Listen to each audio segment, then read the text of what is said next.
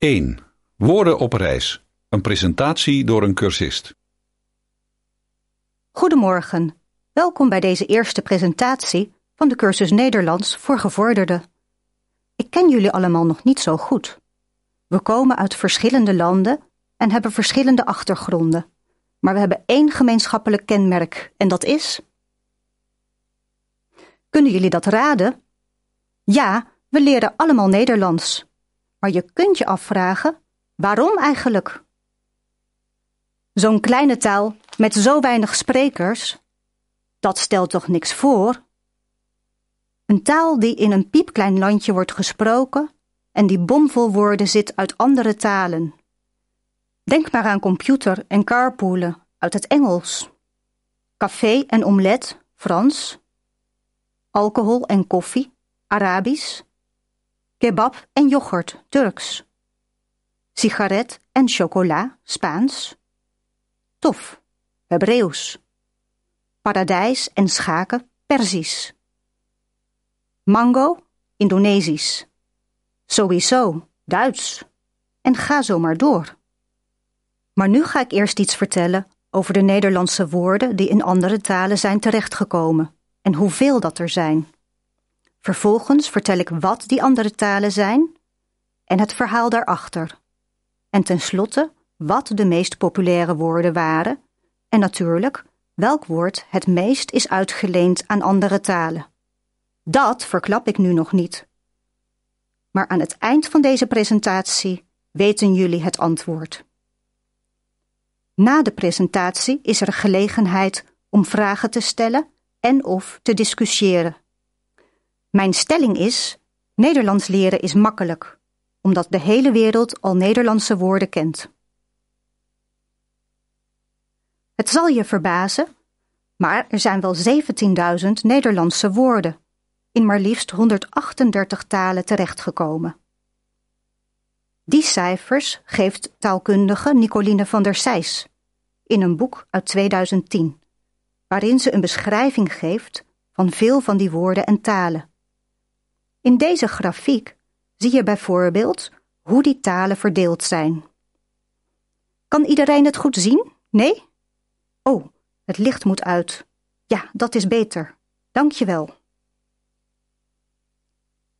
Het grote aantal talen in Europa is begrijpelijk. Maar waarom zoveel in Azië? Daarover straks meer. Nederlands en Engels staan kiet.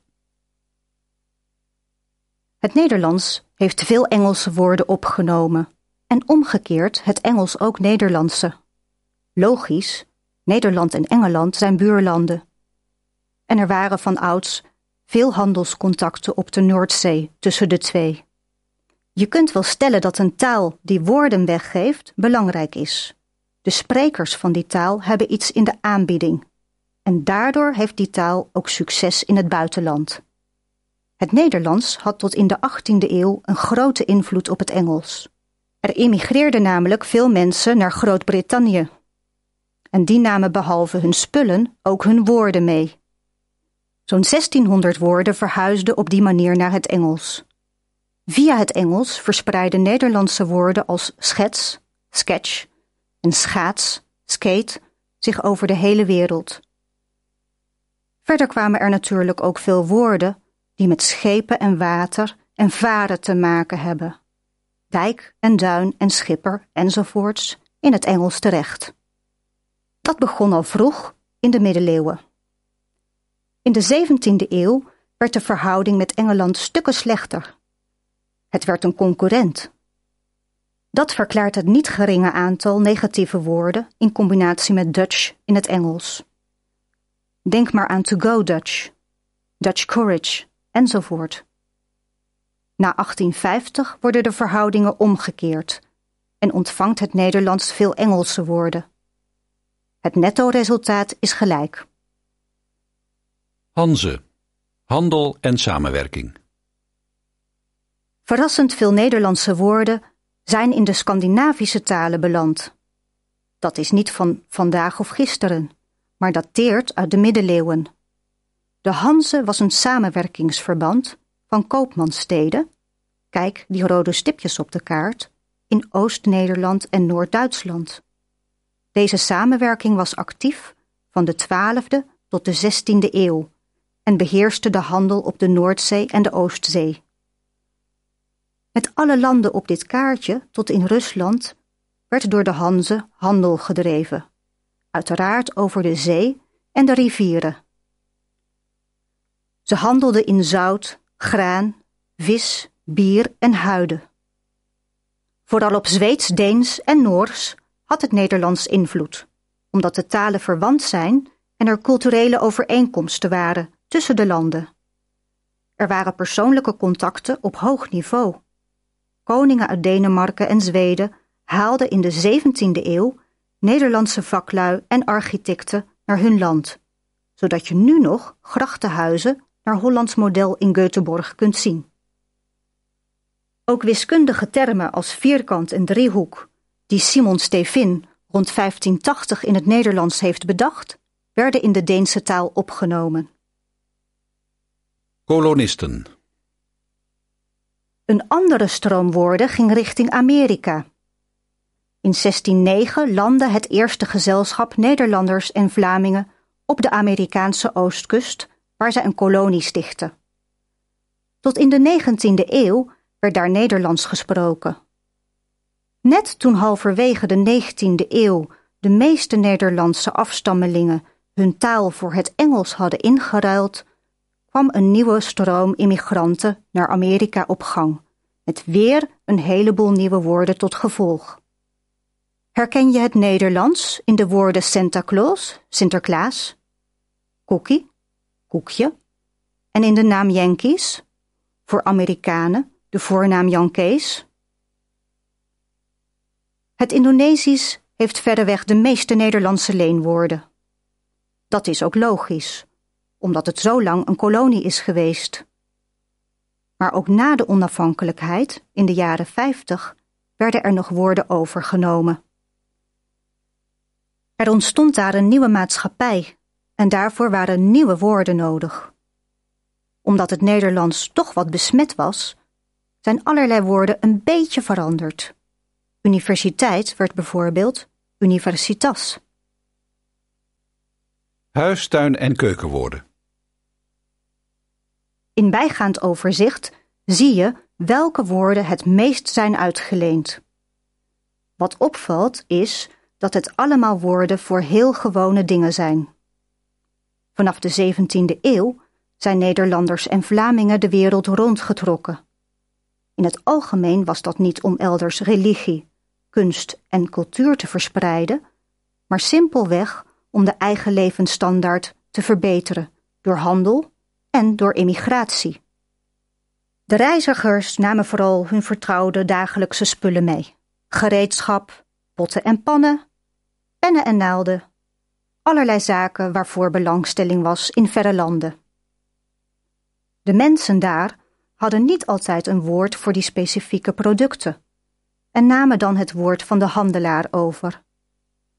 Zo komt het dat je bijvoorbeeld in het Japans de Nederlandse woorden voor bier, kurkentrekker en glas nog kunt herkennen. Baas en gas. Maar dat woord baas op nummer 1, hoe komt dat daar? Dat is waarschijnlijk ook een overblijfsel uit de Gouden Eeuw, toen Nederlanders en Vlamingen de wereld veroverden. We moeten wel concluderen dat ze overal de baas speelden. De hoge frequentie van baas zal ook wel samenhangen met het feit dat baas niet alleen een titel is, maar ook een aanspreekvorm. Dergelijke aanspreekvormen worden gemakkelijk in vreemde talen overgenomen. In de VS is het overgenomen als bos en via het Engels in veel talen verspreid. Geen woord om trots op te zijn dus. Net zo min als het helaas bekende woord apartheid. Maar dit zijn de feiten. En dat woord gas? Daarvan is bekend dat het in de 17e eeuw bedacht is door een Vlaamse scheikundige, die zich liet inspireren door het Griekse woord chaos. Het woord gas sloeg aan en komt nu in heel veel talen voor. Hiermee ben ik aan het einde gekomen van mijn presentatie. Jullie kennen nu een paar Nederlandse woorden die in andere talen zijn terechtgekomen. Jullie weten dat het er nog veel meer zijn. En dat onderstreept mijn stelling. Nederlands leren is gemakkelijk. Want je kent vast al Nederlandse woorden uit je eigen taal. Hebben jullie nog vragen? Daarop volgt een levendige discussie. Wil iemand uit het publiek een kort dankwoord uitspreken? Ehm, ja, jij daar. Ik vond dit een boeiende presentatie. Wel een beetje te lang. Maar de structuur was goed. Er waren duidelijke illustraties het was af en toe ook grappig. Het begin was pakkend en de laatste zin was kernachtig. Ik heb er veel van geleerd. Maar als ik een advies mag geven, kijk de volgende keer alsjeblieft gewoon het lokaal rond, in plaats van naar het plafond. Je hoeft niet verlegen te zijn. Je doet het hartstikke goed. Bedankt. Ik heb alle opmerkingen voor de spreekster genoteerd. De volgende spreker? Niemand meer? Dan gaan we pauzeren.